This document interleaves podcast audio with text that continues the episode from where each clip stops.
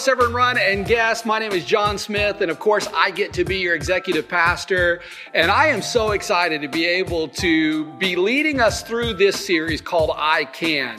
This is the second week in the series, and of course, uh, last week we kind of ended with the idea of having you take some time to sit back and to just evaluate what really matters inside of your life. This quarantined time, this coronavirus time, a time when we've had to stop doing everything that we would normally be doing, is a great time to just be able to say, is all the things that I was doing, do they matter now and do they matter going forward in the future? I hope that you've had some time to do that over the course of this last week because that's going to be really key in what you're able to learn today.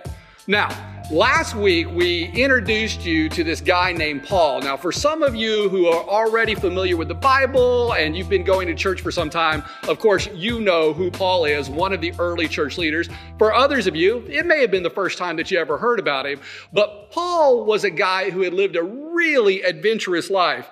I mean, he had come from the right pedigree, from the right family, from the right background. He was highly educated. He was advancing quickly throughout his career and uh, he was headstrong. He was focused. Paul was the type of guy that knew what he wanted to, to get done. He knew what he wanted to accomplish. And quite frankly, he was not going to let anything get in his way from achieving his goals.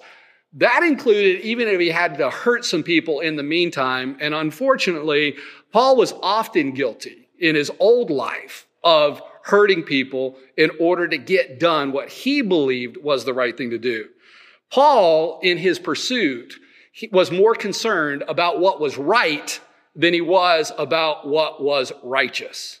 And you know, I think that in today's culture, in the circumstances that we're currently surrounded in, we can find that there is a whole lot of people that at very toxic levels are more concerned with what is right than are concerned with what is righteous. There is a huge egoic attitude that's involved in that, where being right is more important, important than being righteous. Quite frankly, since this series is about I can, I believe that it is oftentimes our devotion to being right versus being righteous that is actually holding us back, that is actually keeping us from all the amazing that God has planned for our lives. I mean, in our society right now, it is certainly splitting us apart as a human race. It is creating deep and bitter divisions within our country. All you have to do is watch the nightly news to be able to pick up on that. It's stopping us from being able to worship with other believers simply because they might have a different title inside of their denominational life. It's causing Sunday mornings to continue to be the most segregated hour in America because our devotion to being right is keeping us from being able to worship with people of other races and other tongues. It's causing our marriages to falter at a 50% rate. Now, I know that none of you have ever had a problem or an argument in your marriage because you believed that you were right. Am I correct? So it's causing our marriages to fall. It's making us turn our backs on our neighbors. It's causing us to defriend people in social media simply because maybe they have a different view or a different take or they're approaching this thing called the coronavirus differently than we are. We have a need to be right. And it is keeping us away from all that God would have for us, keeping us from being able to live our most amazing lives. So it's in this egoic need to be right versus righteous that we're spending a lot of wasted time and energy telling people what they can't do instead of getting on with what this series is all about and being able to say, I can. Here's what I can do.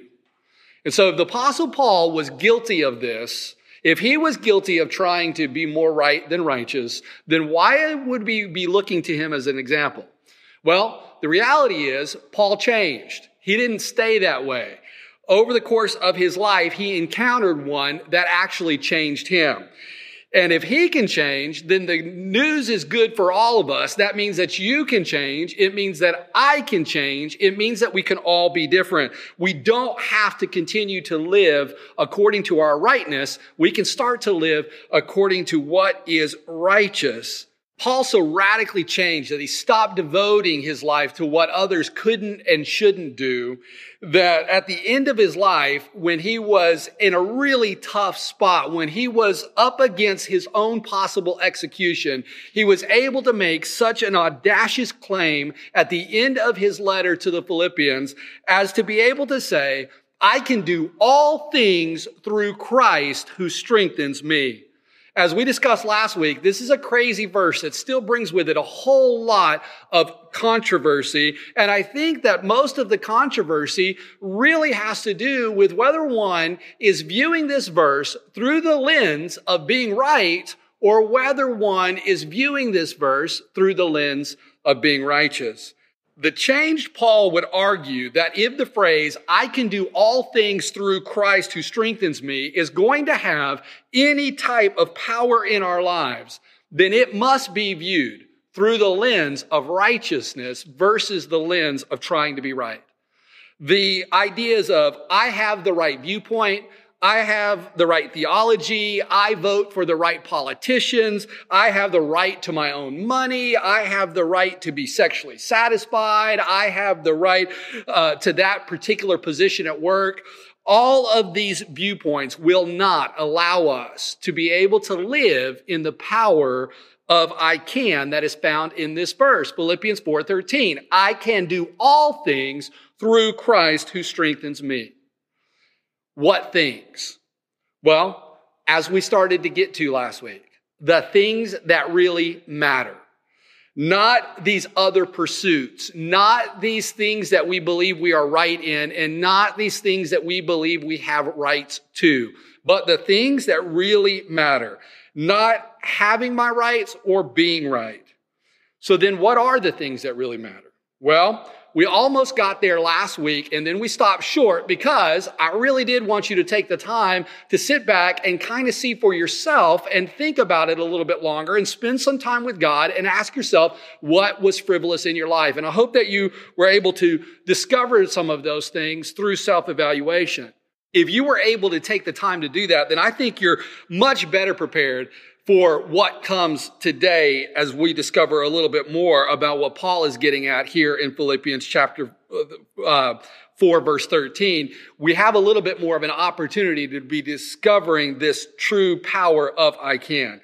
So here's what Paul says that he discovers right after he tells us to focus on the things that really matter in Philippians chapter 1 verse 10. He then moves on to verse 11 and here's where he starts to unpack the power that he's talking about over in Philippians chapter 4. He says this, May you always, may you always be filled with the fruit of your salvation the righteous character produced in your life by Jesus Christ. For this will bring you much, for this will bring much glory and praise to God.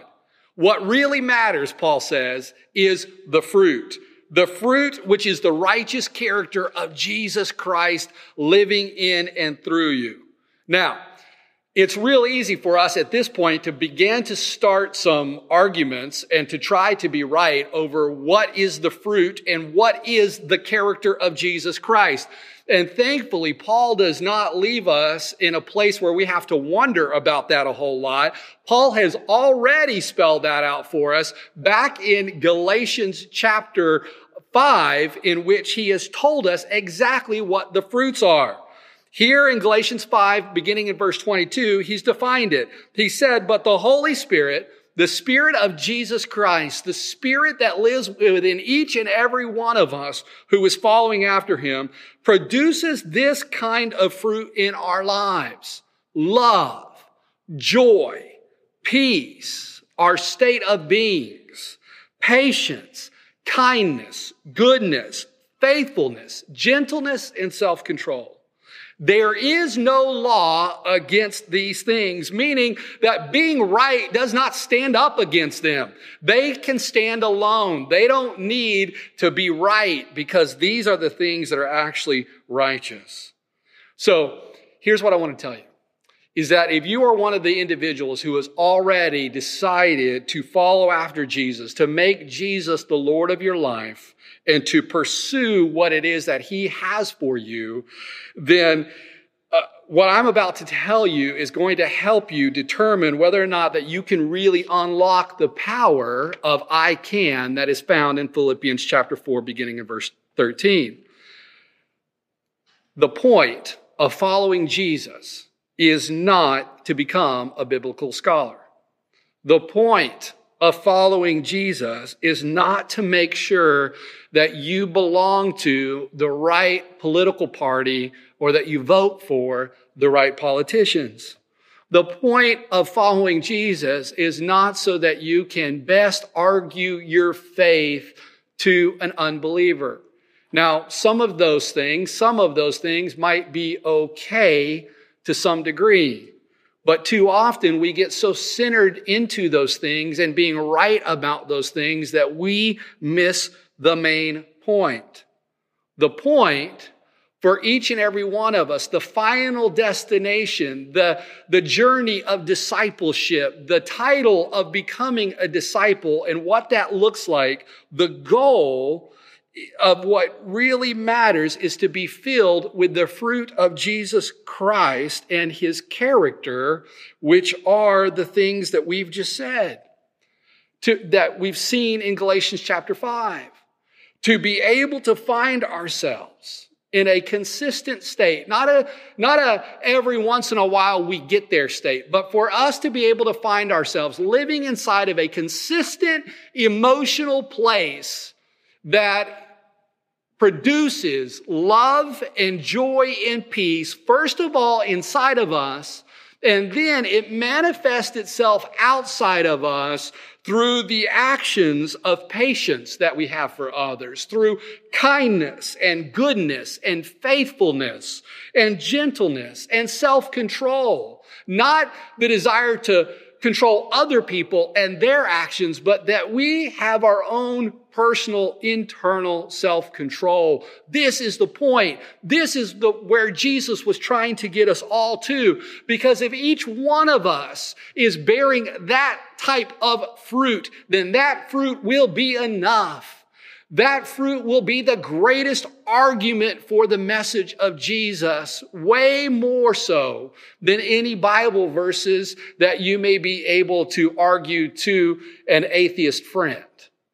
The fruit of your life a consistent place of love, joy, and peace. When you find somebody like that, when you meet somebody like that who is living from that type of place, you can't help but want to know what they have. You can't help but want to be around them. You can't help but want to discover what got them there. And if we're living like that, then we're able to share with other people how Jesus has gotten us there. It is when our lives are in this type of pursuit that we are able to uh, live from a place that we truly can do all things through Christ who gives us strength. This is the point. This is what really matters for those of us who are believers. And can I just say that there may be many of you that are watching here today that you have not already decided to become a follower of Jesus Christ. And, and maybe the reason is that somewhere along the way, somebody tried to argue you into it or that you've looked at other people who would call themselves Christ followers and what you don't see in their life is a whole lot of love, joy, and peace, but rather what you've seen in their life is a whole lot of, of, of resentment and stress and anger. And you've said to yourself, you know, I don't want any of that. Well, can I just go ahead and say this? That's not Jesus.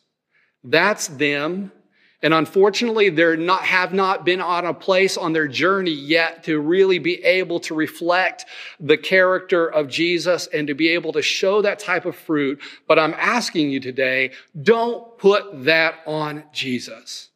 Because Jesus is about you being able to find love and joy and peace in your life. And he has provided a way for you to be able to do that.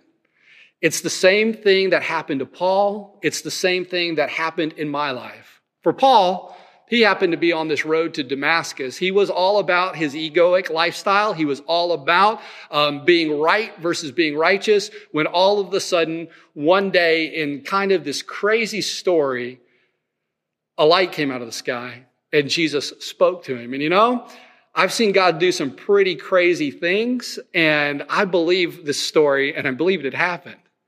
Jesus spoke to Paul and said, Paul, what are you up to?